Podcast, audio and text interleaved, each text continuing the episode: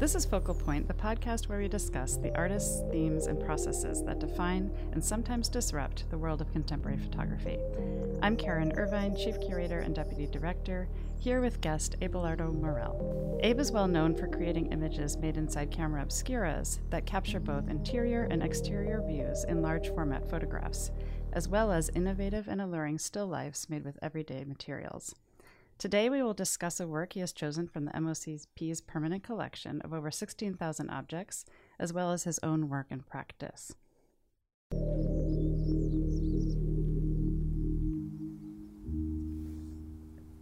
morning, Abe. Hi, Karen. Nice to be here. Thanks for being here. So in this podcast, we always start by asking our guests to pick a favorite image from our collection. And you... Which was hard because, my God, it's... You know, you don't want to settle on one, but, you know, if you have to, you do. You chose Bernice Abbott's multiple flash photograph from her Science Pictures portfolio that was made in 1958. Let's start by having you just describe the image to our listeners. It's a strobe picture, a very powerful flash capturing intervals of time, and it's a ball bouncing and the parabolas that it describes as it, you know, winds down. So it's very rigorous, scientific looking exposure of the physics of motion. And why is this image important to you? Why does it resonate with you? Well, because I have very many interests. Like, you know, most artists, it's not just one thing. But one of the things that I a while ago began to think about was just the physics of light and the physics of motion and, you know, the nerdy part of me, you know, how to describe objects in certain ways. Bernice Abbott, I mean, I chose this picture because it's not a typical picture from her at all. Mm-hmm. If you think about Bernice Abbott, you think about these wonderful pictures of New York and buildings and night pictures of the city and, you know, a kind of a multiple layered pictures of living in a metropolis. And she was really good at that. I mean, maybe one of the best. But the fact that she chose this study of motion and gravity and just how a ball bounces. It makes me think that she was more, she had more going on than she led out to believe, you know, so. Great, and in your own work, there has been a lot of scientific research involved, particularly the physics of optics. Yeah. But in a speech that I heard you give last night, you admitted that you had failed physics in college. Oh. So is science a big part of your practice? Is that a long-standing interest for you? Yeah, pseudoscience maybe.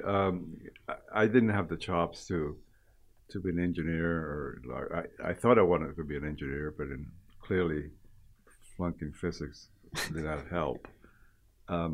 But behind a lot of what I do, there's a kind of an interest of the way physics narrates the world and events that are purely physical, but take on a very beautiful arc. And that's the part I'm interested in. Mm-hmm. Mm-hmm. Abe, can you tell us when your interest in photography started? I know you moved to the U.S. from Cuba when you were 13. Mm-hmm. Were you interested in photography as a kid before you came here, or did that develop later? I want to say no, but when we moved from Cuba to New York City eventually in 1962, I bought a brownie from a drugstore in the corner of where we lived. And I happened to be a delivery boy for the drugstore. And there was that camera, you know, being sold, and I saved enough to buy it. So something drew me to photography.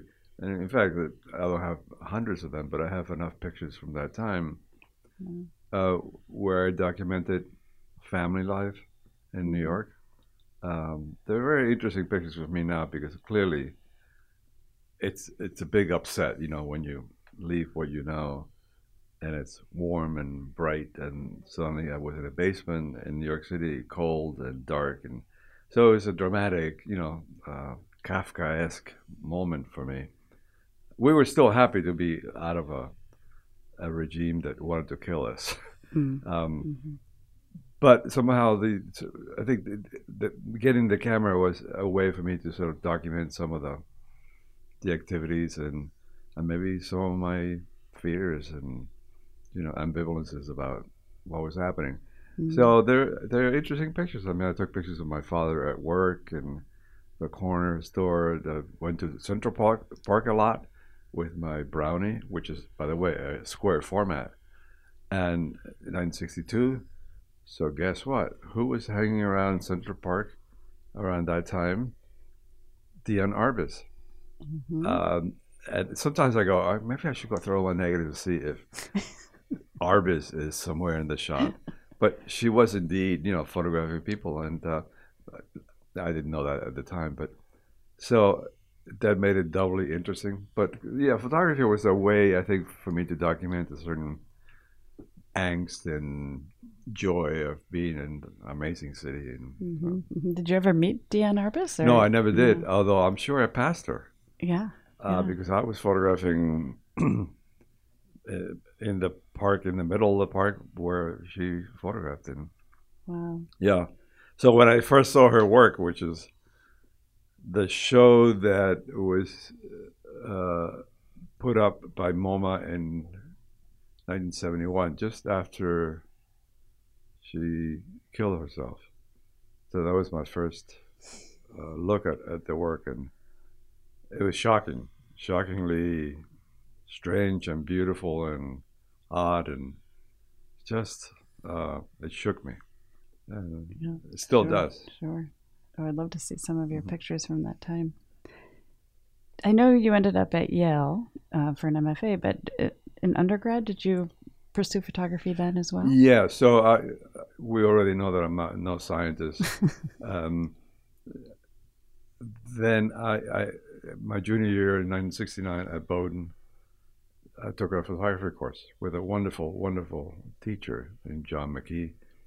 And he taught photography in very interesting ways. It wasn't f-stops and so much as, you know, haiku from Basho could relate to a certain kind of image. And, you know, it was beautifully wedded to all kinds of ideas. So I took that course, and I knew right away, it was the first few pictures, it was so clear that I had found my bride. Uh-huh. No question. And I remember calling my parents, and they cried. Oh. They did. And I was like, what about your engineering? What about money? Uh-huh. So I kept making pictures in one way or another, making money as a doorman or cleaning buildings, stuff like that. Mm-hmm. So in 1969, I began to make pictures, and to this day, I'm still doing it. So then you ended up at Yale for your MFA and graduated in 1981. What was Yale like at that time? It was a little bit stuck a little bit in a certain kind of, you know, photographic style. I mean, in 79, you know, Winogrand and Robert Frank and Lee Friedlander. I mean, street photography was king, which was fine with me because I did like street photography very much, and I admired all those people. But it was a little bit too much soul, you know. So I felt like I couldn't really. I could have, but I didn't want to try different ways of looking at the world. And I did like photographing in the streets, mm-hmm. the poetry of. I mean, the first person I looked at when I started photography was Cartier-Bresson. Mm-hmm. So, you know, when you start with that, you go, well, there's magic in the streets. Right, sure. And so I became a street photographer, and even after graduating in 81. Mm-hmm, mm-hmm. Did you work initially as a teacher, or did you have another source of income right after grad school? After grad school, I got a job for a year teaching at Bowdoin College, where my professor had taken a sabbatical, so I applied and taught for a year. And then after that, I got a job teaching photography at the Massachusetts College of Art in Boston in 1983. Okay. Which I stayed at until I retired in 2010. Yeah, yeah. Yeah. So being an educator is a huge part of your life. Oh, huge. Oh, no, no, no. It's not. In fact, when I see teachers who are like, oh, it's just the checkbook, the check. Mm. It just offends me a lot. I mean, I learned so much from my students. Mm-hmm. That energy and the feeling of feeling young again, and no, it's invaluable. Mm-hmm. And it must be at the same time difficult to maintain such an active practice. I know you're a very hard worker and you've been very prolific throughout your career. Did you think the teaching kind of actually supported the amount of output that you had and the energy to make work? It's tough to balance. No, there's no question about it.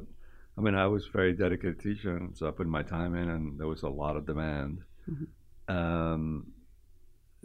And then in 86, Lisa, my wife, and I had Brady, a young boy, and I was still trying to be a street photographer during that time. And clearly, with the baby at home, I'm not going to go to the streets. I'm going to be at home. And that was a kind of a key moment for me, because I switched cameras. I decided to get a view camera instead, a slow way of making pictures of things nearby, because of Brady and objects and childhood. And that really turned me around. I mean, photographing his baby, his milk bottle. I felt absurd, like, what? That's not you, Abe. But it was really fun to experiment, looking deeply and closely at life, that my new life as a father.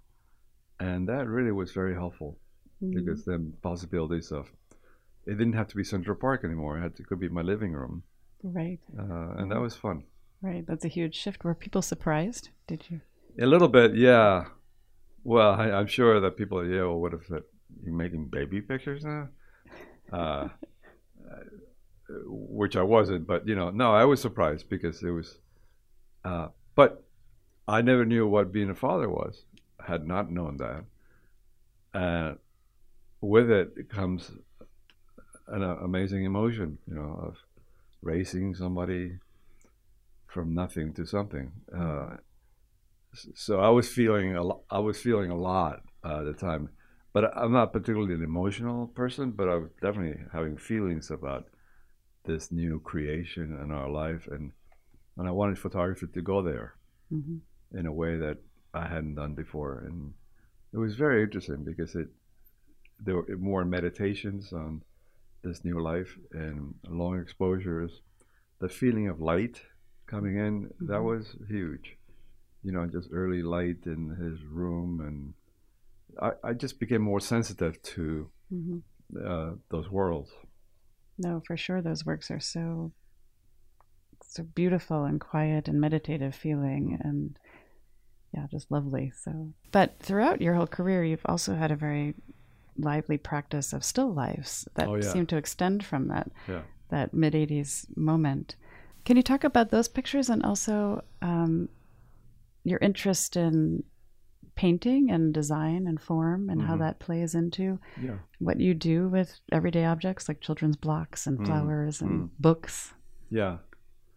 Well, I think the experience I had the first couple of years with Brady, being a toddler and being on the ground a lot, and I don't know about you or people who have children, but our living room was a war zone of junk and toys, and I mean, it was sort of a mess, but I was surrounded with objects, and that it felt interesting to try to make pictures of that landscape. So in some ways it began, it made me start thinking about still lives. These objects can be still lives, or events like water dripping into a bucket or something. Just moments like that that felt like, you know, these can be photographable and in some kind of form and shape. I mean, you cannot do anything with that form, but it can also be boring. So I try to make something like a step up from the usual. I mean, I do love 17th century Dutch paintings a lot. They're maybe some of the best still lifes ever made because they're so weird and beautiful, and where you think you know everything, there's a bug, you know, in one of the leaves. It's like, Jesus, these people really want reality, right. You know, to a fault. So I began to think about making, sort of still life creations that continues to now.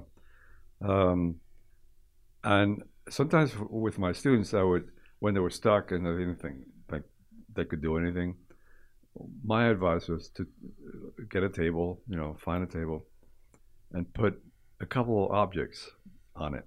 It doesn't matter what. And just look at it.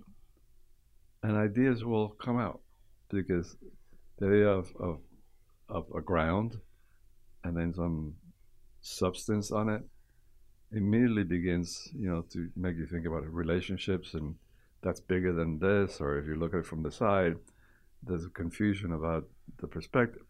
Anyway, interesting events happen when you just, you know, contain yourself to a small event like that. Mm-hmm. And I really believe that. There's a really wonderful poem by Wallace Stevens about, it's called The Anecdote of a Jar. And I don't know, paraphrase it, but it's something like, I placed the jar in Tennessee. And then he goes, and immediately all kinds of relationships began to happen. The way that it fit on the ground, and it changed the landscape. And just by doing that, it's not the same world anymore. And I just love that poem because it is very photographic. Once you do make a change on a surface somewhere, it makes you think that it's not the same. Right, to become conscious of the view. Yes. And I mean, speaking of transforming worlds, your camera obscura work does that so well. Brings the outside in, and transforms the space within, if we're talking about pictures that you've made in rooms. And so the story goes that you started that by creating a camera obscura for your students at first. Oh, yes, yes. But for our listeners, could you describe just briefly how a camera obscura works, and then also what you think the feeling of being inside of one is? Well, as you said, I began to think about camera obscura, the phenomenon, when I was teaching, because I wanted to show students something about the very primitive beginnings of photography. But essentially, a camera obscura is a room of any size. You make it dark by covering all the windows and openings, so it's black inside, and then you make a small, like a dime size hole on the black plastic covering it, and through that hole on the opposite wall, an upside down image of the outside world comes in. It's not super sharp, but pretty good. You can see people walking, you can see the trolley coming by. It's a remarkable phenomenon, and if you've never seen it, it feels like, where have I been? To think that that phenomenon really came with the world. I mean, day one, right? Adam and Eve could have seen a camera obscura, because it's not an invention. It's a given. It's a physical event. I am certain that 40,000 years ago, some person looked at a camera obscura image of a bison projected on the wall. This, it's no question. The chances are very high. So to think that it's that old and with us all the time, made me think, okay, maybe I should explore this idea with students and show them the prehistory of what photography is, and also wow them a little bit. And I did. Even the hippest student in my classes would say something like, "Oh my God," you know, like, oh. So I knew I had something. I introduced them to something about how photography did work eventually. Mm-hmm.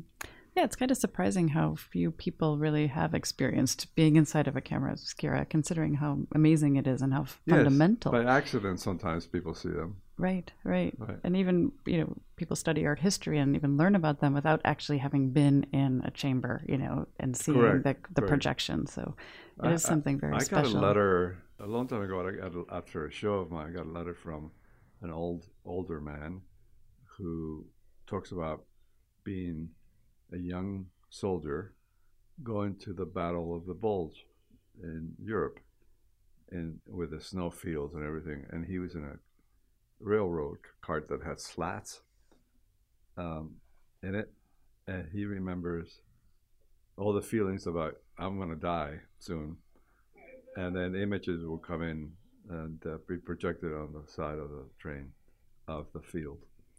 I mean, it was a very touching letter. Wow, yeah. Yeah. Cool.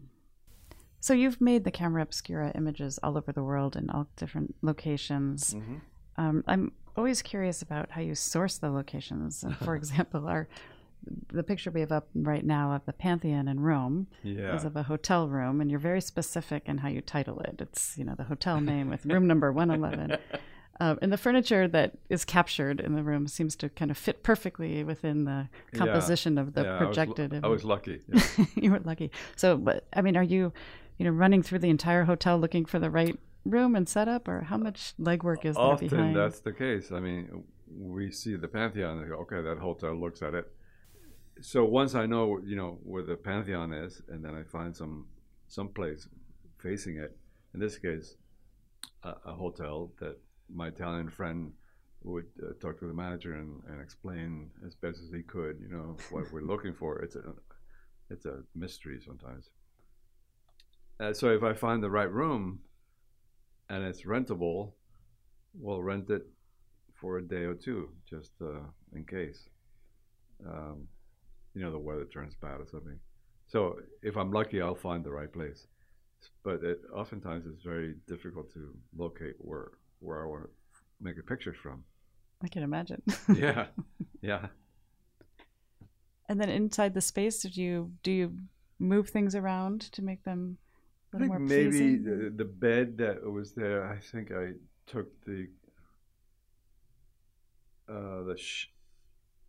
covers that cover the side, just so the image could fall in. Just that. Mm-hmm, mm-hmm.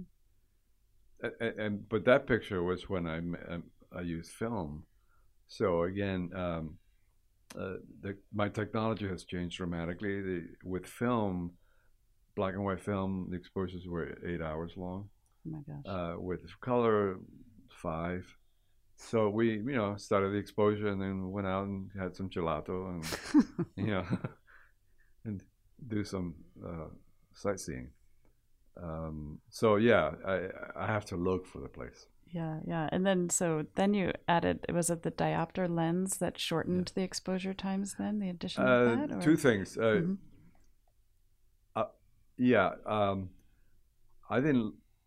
I wasn't satisfied with the total sharpness of my pictures, because mm-hmm. basically it's just a primitive thing, like a hole, right. No glass. I started investigating how I could get lenses ground so that they would have a focal length, a focus, which I did. So in my bag, I have a dozen lenses that will focus from 6 feet to 25 feet. Oh, interesting. And this way I can get a much sharper image, brighter, because the lens is quite big. And it just, the reality coming in was a lot, you know, more intense with that method. Mm-hmm, I'm still using those. Mm-hmm. And then the image is flipped to appear right side up by a mirror? Or? Right. I looked into that also. And this physics guy I knew said, well, if you use a very large 90-degree prism, mm-hmm. In front of the lens, they will do that. So I kept changing technology and changing ways to do things just because I'm a restless kind of guy. Yeah, yeah. And then you started doing portable camera obscuras, right, with a tent. Oh, but before that, I switched from film to digital. So in 2010, I got a digital camera, a Phase 1, which they make the best digital cameras available. And the exposures from 6-7 hours came down to 2 or 3 minutes. Wow. Which is not because I want to save time, but also what's interesting about that is that smaller events, like somebody waiting for the bus or something, would show up on the picture. Right. Before, because the exposures were so long, the sky was all blank, the streets were all blank, because it couldn't really stop anything. Mm-hmm. Now I'm getting activity, life inside. Cool. Yeah, which was, I liked that. Also, if there's a cloud coming in, I get it, you know?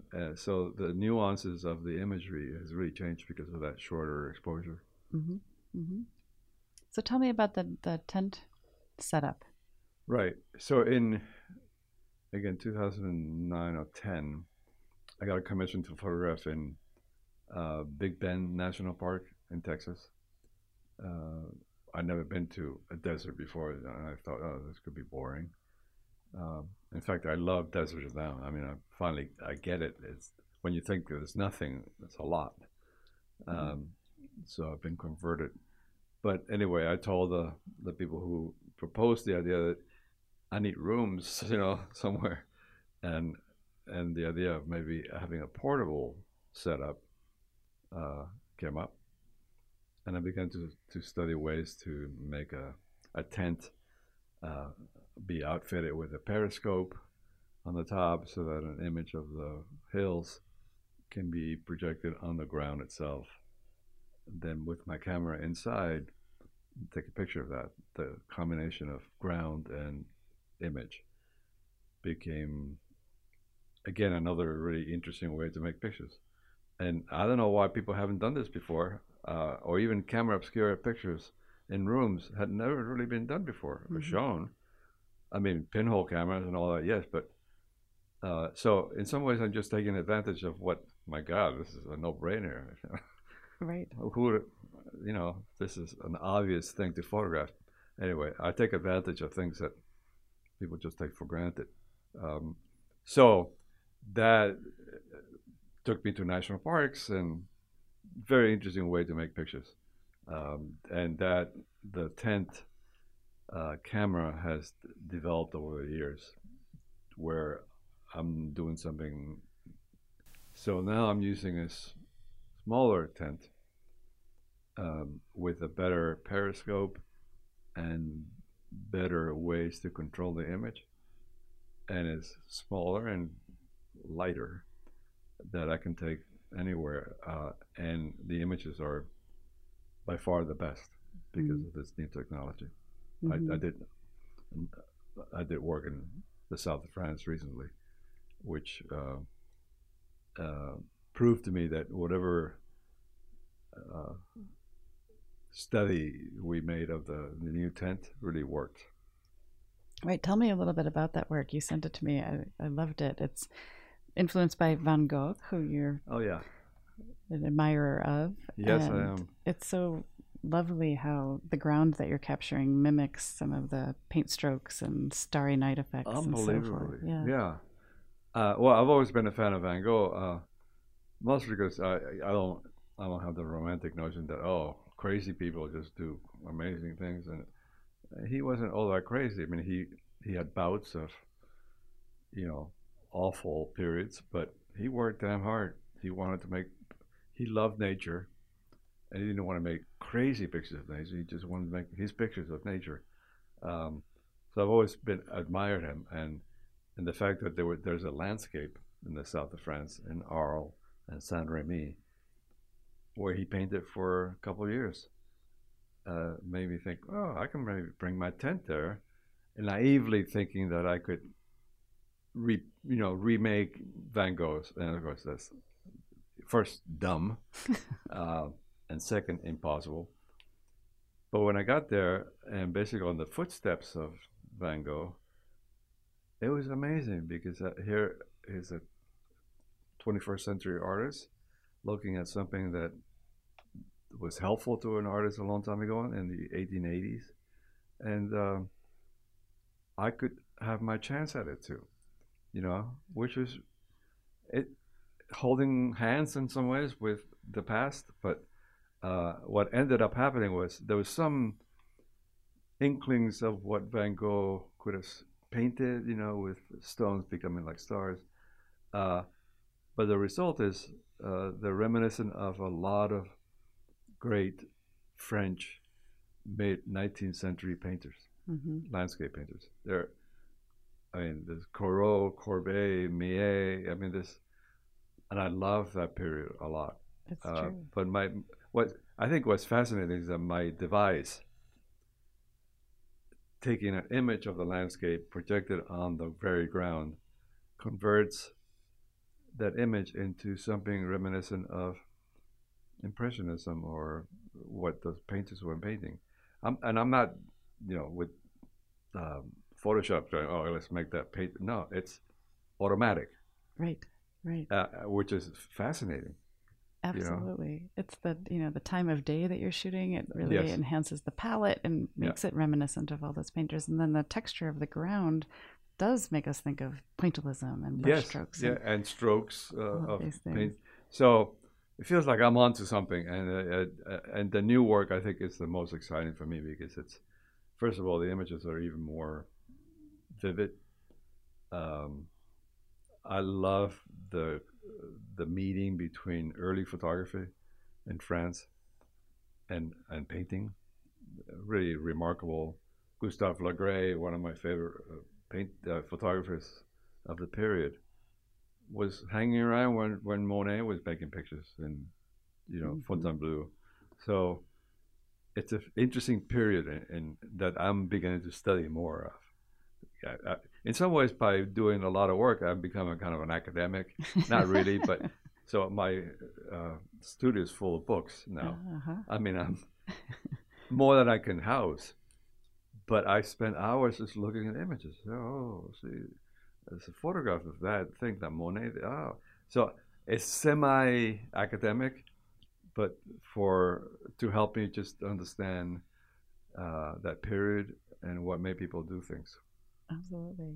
And I love that the ground reinforces the sense of continuity and accessibility, that is really where, like you mentioned, footsteps before, these artists had stood, and where we can all still stand and see similar views and appreciate similar vistas. So it's well really put. Lovely. No, exactly. That, you can, when I was there making a picture, like, all these artists walked there, and they may have stopped or not, but and it's not, in some ways, not that radical, but really radical, because a ground can yield so many things.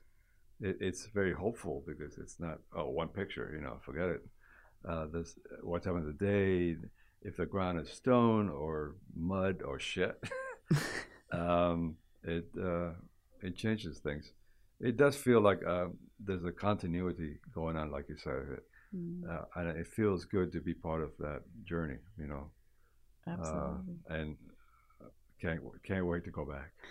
Where will that journey take you, do you think? I wanted to ask you, where you see yourself in 5 years, or what? I'm 74 now, so be careful.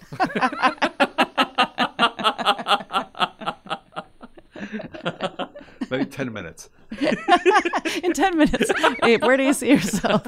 We're having lunch, I think.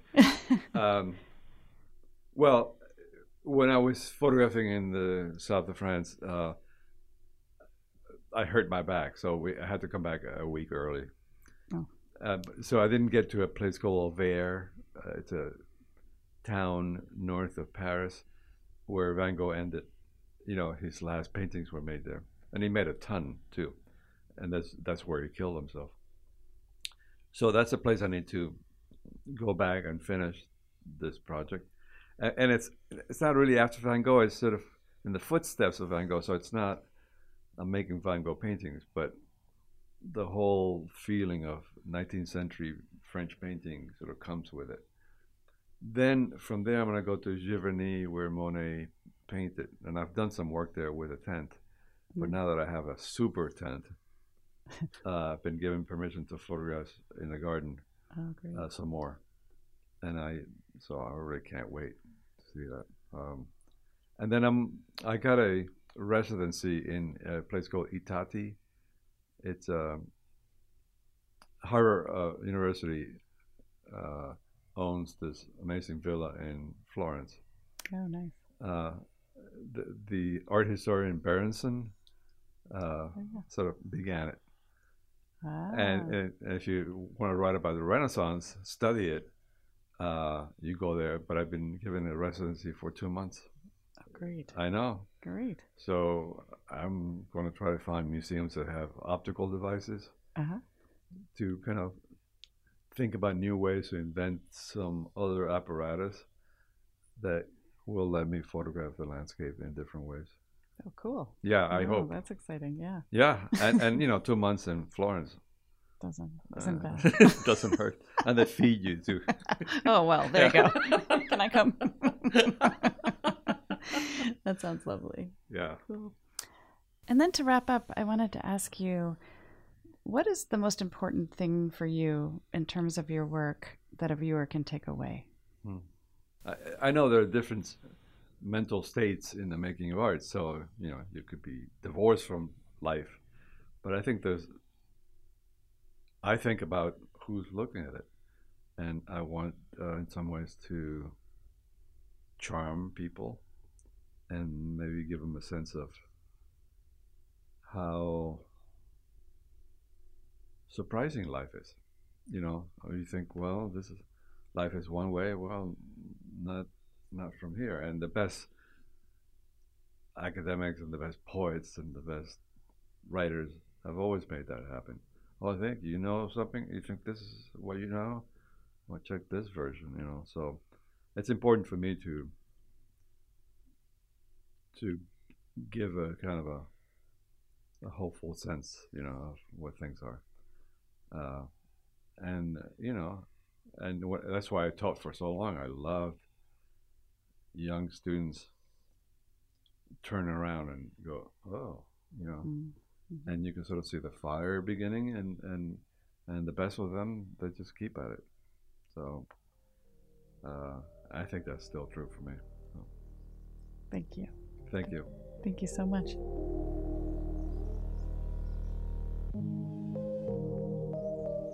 Thank you for listening to Focal Point.